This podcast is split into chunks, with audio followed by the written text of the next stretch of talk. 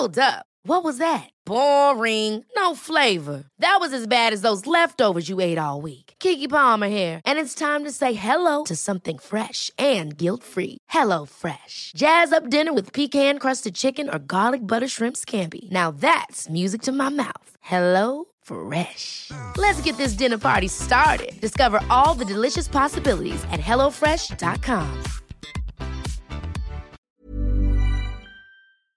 This podcast is a recorded reading of a crime story article published last year during the pretrial hearings in the California murder case of the People versus Robert Durst.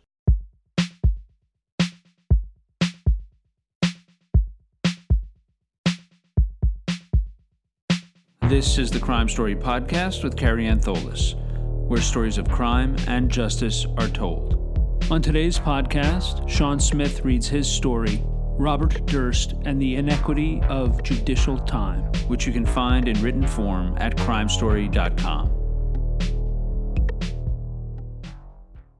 A video camera operator for Dan Abrams' website, Law and Crime, is setting up in the Department 81 jury seating area, training his lens on the empty chair across the room where the defendant will sit. The going rate for a video operator is $400 per day. In the gallery, there's an unusual bustle, certainly for this early on a Tuesday morning in September. Two NBC News production assistants and their field producer slump in the back row, pens scribbling notes, laptop keys clicking softly, and there's a constant stream of reporters and other onlookers pushing through the courtroom door and taking seats. It's difficult to estimate the wage and hour costs of the media crowding into the courtroom, but there's no doubt as to the reason they are here. Robert Durst is due in court today, and Durst is a valuable commodity. Even the usually unflappable Judge Mark E. Windham seems to feel the pressure.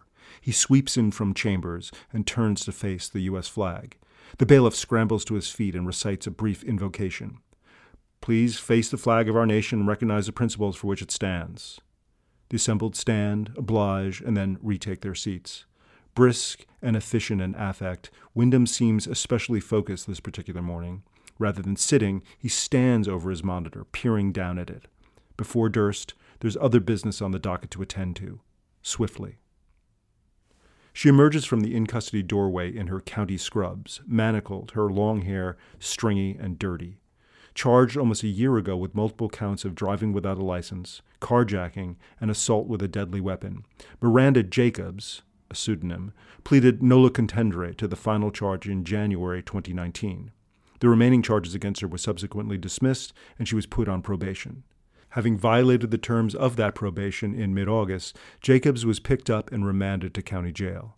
She now finds herself back in Department 81 for a bench warrant hearing. She moves tentatively. Whether the result of medication or the shock of new surroundings is unclear. But Windham is pushing things along. Jacobs has barely taken her seat beside his deputy public defender Angelo Tarello, a dead ringer for actor Bobby Cannavale, down to the five o'clock shadow, when the judge schedules a follow up probation revocation hearing for mid October. Windham asks Jacobs if she agrees to the scheduling. Jacobs seems confused, but Torello urges her along. Just say yes, he whispers. Jacobs stutters, confused. Uh, yes?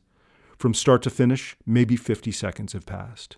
Windham's already handed Jacob's case file to his clerk when the defendant clocks just what's happened. Her alarmed reaction looks a lot like whiplash. Judge, she squeaks, wait, can we, can, can we do it earlier? Windham bustles back to his chambers without responding. Targello also acts like he's got other places to be. Rising, he hisses an impatient explanation to Jacobs. This is done, and it's time to go. Jacob's slightly stunned expression hasn't left her face as she's ushered out of the courtroom. Time, in our legal system, is inextricably intertwined with the reality of the leverage that financial resources offer. A citizen has a Sixth Amendment right to a speedy trial. That citizen is also entitled to both the opportunity to plan a proper and adequate defense and the time required by counsel to mount that defense. But the capacity to exploit that time too often comes down to money. Simply put, money buys time. And if this truth requires any sort of reinforcement, it's provided by the back to back hearings of Miranda Jacobs and Robert Durst on this September morning. They are a quick study in how time and money are spent. The build up to a full day of Durst hearings continues. The gallery continues to fill with attorneys and observers, and the expectant buzz intensifies. Durst's legal team clusters on the left side of the room in all their sartorial splendor.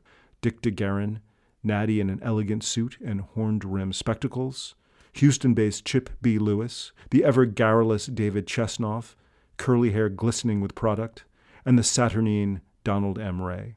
As noted in Crime Story's first article about the hearings preceding Durst's trial for the murder of Susan Berman, there's a frat house quality to the defense team's public image. A well heeled frat house. A cocktail napkin calculation has the accumulated expertise gathered here running at thousands of dollars per hour. Still, Durst's defense team is doing its best to project nonchalance. Chesnoff fist bumps the bailiff, then turns to do the same with a barely comprehending DeGuerin. When the increasingly frail Robert Durst is ushered in and sits beside DeGuerin, the team settles and focuses. Hey, I'm Ryan Reynolds. At Mint Mobile, we like to do the opposite of what Big Wireless does. They charge you a lot, we charge you a little. So naturally, when they announced they'd be raising their prices due to inflation, we decided to deflate our prices due to not hating you. That's right. We're cutting the price of Mint Unlimited from $30 a month to just $15 a month. Give it a try at mintmobile.com slash switch. $45 upfront for three months plus taxes and fees. Promo for new customers for limited time. Unlimited more than 40 gigabytes per month. Slows. Full terms at mintmobile.com. There's a similar acute self awareness on the people's side of the courtroom. Deputy District Attorney John Lewin is accompanied by Deputy District Attorneys Habib Balian, Eugene Miyata, and Ethan Milius, as well as two LAPD detectives and an attorney representing the California Attorney General's office.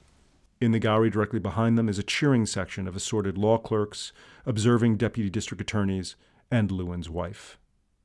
Finally, minutes after 10 a.m., the day long hearings kick off with a guest appearance by Superior Court Judge Upinder S. Kalra, sitting in to rule on a 995 motion filed by the defense. A 995 motion requests that a judge dismiss an allegation, a sentencing enhancement, or a special circumstance allegation based on the transcript from the preliminary hearing. There's something almost luxurious about this hearing before the hearing. Kalra, shaved head gleaming, leans into the unmistakable frisson of the morning. If counsel could make their appearances, he urges, taking a seat, because I'm not familiar with all the players here. Players. Kalra is bemused as he sums up the matter before him. So, principally, the, uh, the defense is making two distinct arguments. They're asserting that incompetent evidence, not competent evidence, was utilized by the people and the preliminary hearing magistrate in supporting the holding order. The incompetent evidence that the defense principally complains about is that the magistrate relied upon conditional examination evidence and the magistrate relied on 1390 evidence, known as forfeiture by wrongdoing. That evidence is not competent, and that is the base of the support for the holding order, and that is one principal ground. The other ground is that there is insufficient evidence for the lying in wait special circumstance. The people's response is that there was competent evidence irrespective of 1390, that is, forfeiture by wrongdoing and the conditional exam. So, regardless of the people's position, there was competent evidence. Moreover, under Cage, the lying in wait special circumstance was established. The reply indicates that the people in their moving papers conflated the inadmissible evidence, according to the defense, the incompetent evidence, in establishing that there was sufficient basis for the holding.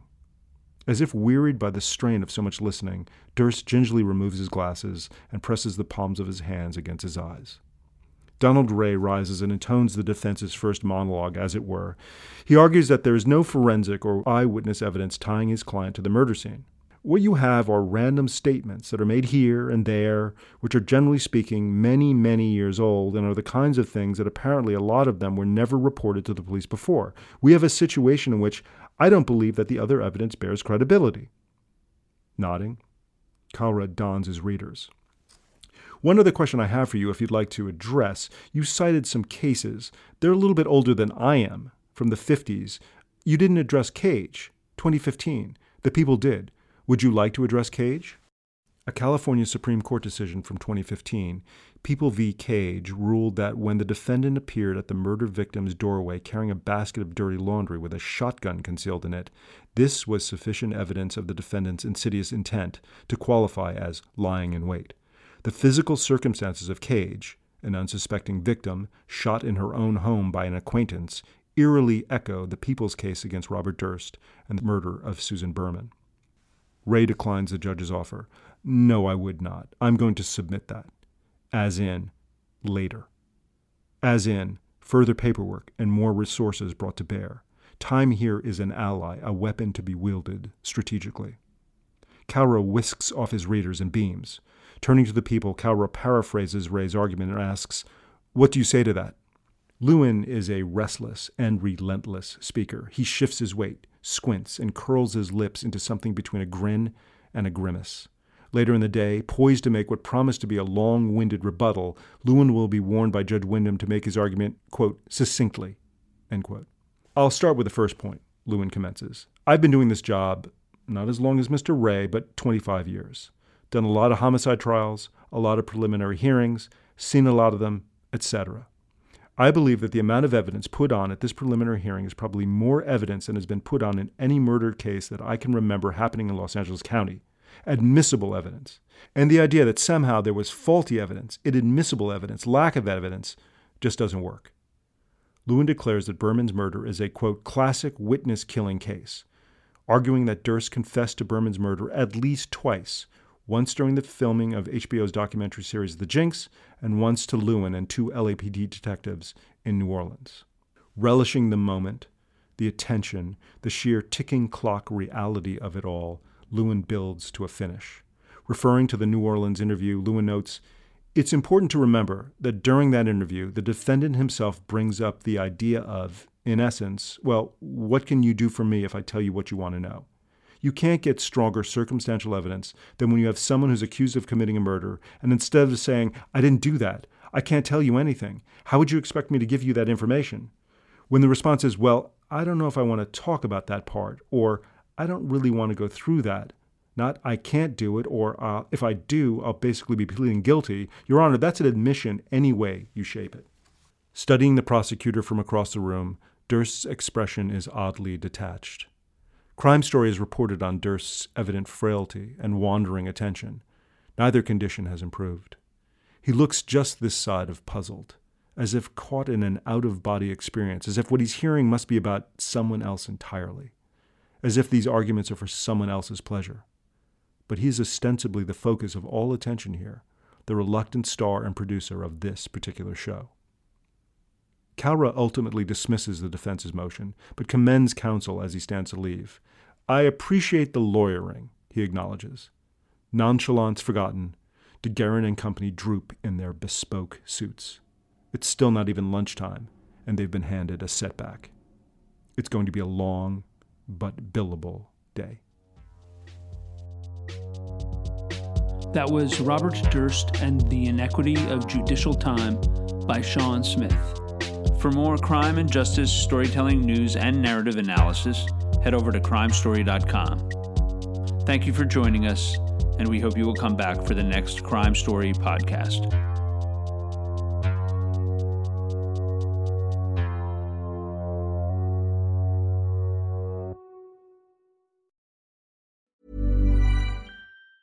Planning for your next trip? Elevate your travel style with Quince. Quince has all the jet setting essentials you'll want for your next getaway, like European linen, premium luggage options, buttery soft Italian leather bags, and so much more. And is all priced at 50 to 80% less than similar brands. Plus, Quince only works with factories that use safe and ethical manufacturing practices. Pack your bags with high-quality essentials you'll be wearing for vacations to come with Quince. Go to quince.com slash pack for free shipping and 365-day returns.